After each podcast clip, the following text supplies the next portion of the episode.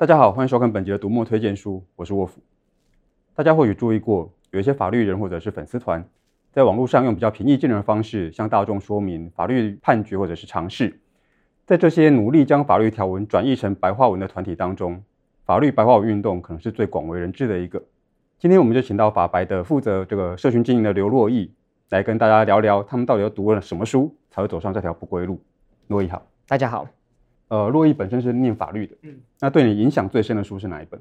大概就是呃，高中的时候偷偷跑到清大图书馆看了那个乔治·欧威尔的《一九八四》，它里面所讲的这个世界就是一个威权的世界，好像跟现在很多独裁国家、威权国家是一样的，无所不用监控监控所有的人民。所以从那一本书里面，我深刻理解到一件事情，就是什么是威权政治。威权政治就是无所不用其极的去想办法去控制人民。所以我也才理解到一件事情是，原来我们过去其实台湾也经历过这样子的时代。人民被监控，什么事情都被控制，而很多人在这过程当中进行反抗，所以这件事情其实我们理解到这个民主的事情，并不是大家想象中这么理所当然，是很多人反抗而来的。那这件事情对我影响非常大，因为我就开始去理解反抗到底是一个什么样子的一个概念。一九八四是这个反乌托邦的经典，这读了之后，你可能就开始怀疑说，公权力告诉你的一些东西可能不是那么正确。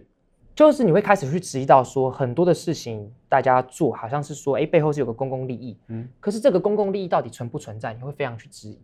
所以我开始从高中的时候，因为读了这本书之后，好比说对学校一些选社团制度并不公平，我就带大家去做，我们可不可以做一些修正？那甚至到了大学的时候，我参加呃一些的社会运动，也是去了解说，到底对于国家所做的事情，我们该怎么样去质疑，透过反抗的手段来达到一个比较公平跟正义的状态。那接回到。其实法白这件事情，我觉得法白无疑也是一种反抗。嗯、这个反抗其实就是反映出原本过往的法律是非常的深邃，文言一般人民不了解。嗯，而我们这个反抗就是想要透过我们做法白的一些方式，去缩短一般人民跟法律之间的距离。这就是我觉得我现在在做的反抗这件事情。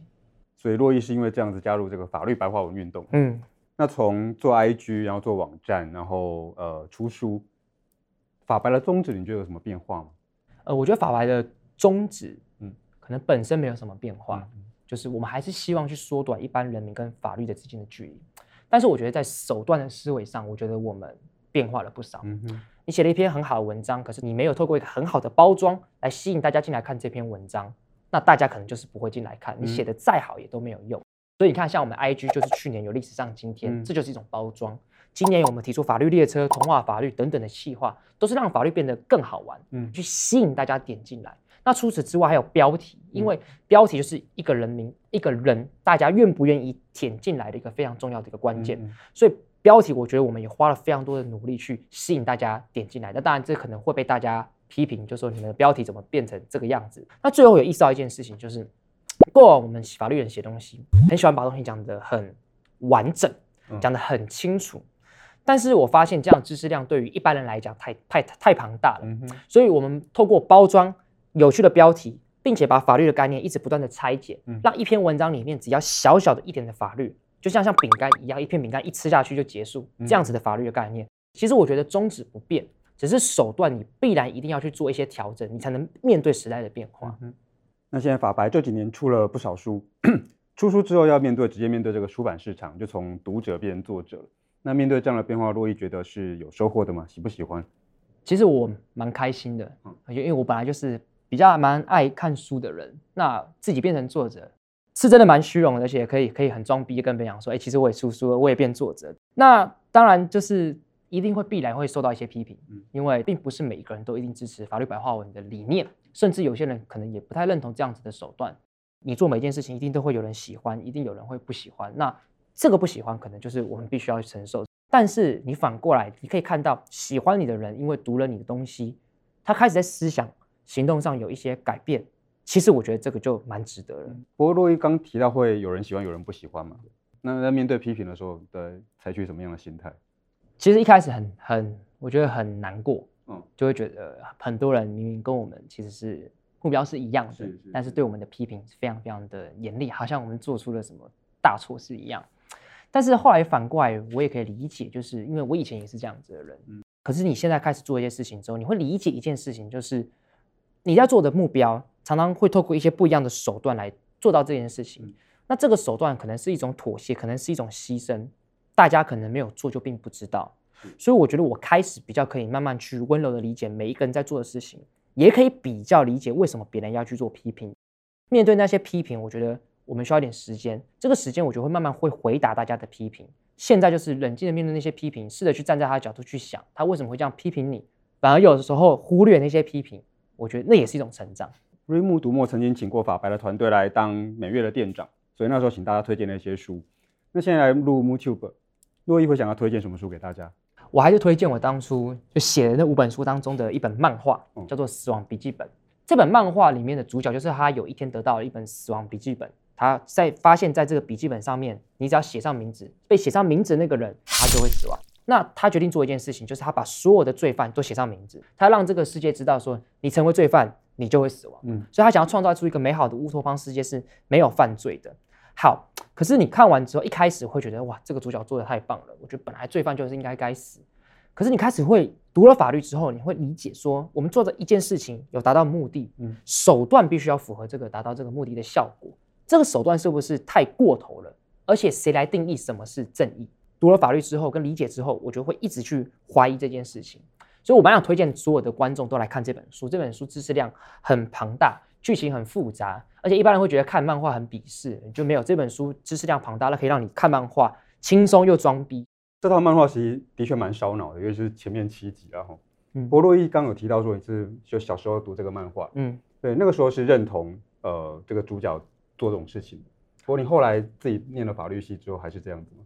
我们今天可以坐在这边谈论这些议题，我们不会去杀人，那是因为我们知道我们还有一个还算美好的将来在等着我们，嗯、所以。犯罪这件事情并不符合成本，是。可是，难道每一个人的生长背景都跟我们一样吗？他如果今天在一个他看不到未来的一个世界里面，他在一个看不到未来的一个家庭里面，他会去选择做犯罪这件事情，好像从理性上来讲，好像会比较合情合理。嗯。而且，甚至我们都知道，最近许多的杀警案或者小灯泡案，它最后反映出来的是许多的犯罪者其实他是有精神疾病的。嗯。那就代表说，当我们要解决社会犯罪者的这件事情，解决犯罪这件事情。精神疾病或是家庭结构的改变，好像才是重点。把这个人除去，好像真的没有办法改变什么，因为问题还是存在。所以我会觉得，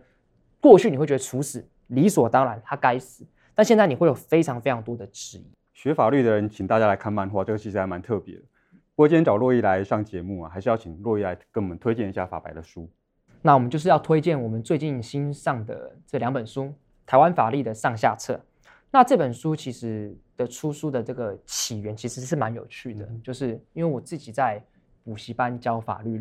那有一次就是大家同学想要跟我换取联络方式，我就给了脸书，他们就说：“哎、嗯，老师你没有 IG 吗？”嗯、这件事情凸显一件一件事情，他们问这件事情就比方说什么年轻人只使用 IG，他们不使用脸书，所以当时我就很震惊，就是我回答说：“哦，我没有 IG”，我就被呛说我是一个。这个老人，那我当时心里就非常不甘愿，我会觉得我在补习班算比较年轻的一点老师，但是这件事情也警惕了我，就是如果年轻人只使用 IG，那法律白话文在脸书上做宣传、嗯、这件事情是不够的，是他一定必须要转到 IG 上面。我们就想到一个企划，历史上今天每天都有素材可以写，嗯，我们就去年就是等于是每天都写一篇故事，在这个 IG 上面，然后最后集结成册变成这本书，那。这件事情反映出来一件很重要的事情是，他为什么那么受欢迎？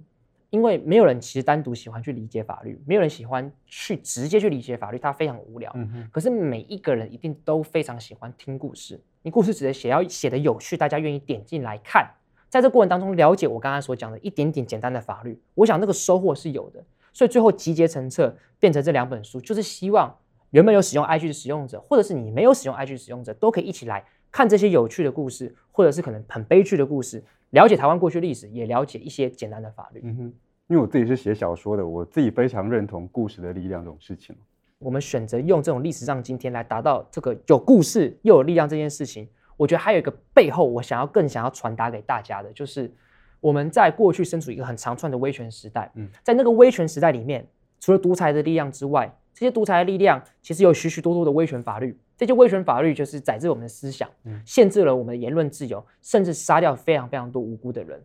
可是呢，现在我们身处在一个民主时代，我们可能认为这些自由、这些言论自由是理所当然的。可是我们却忘记一件事情，就是这些自由是有那些故事里面的人，他们可能用生命、可能用青春换来的。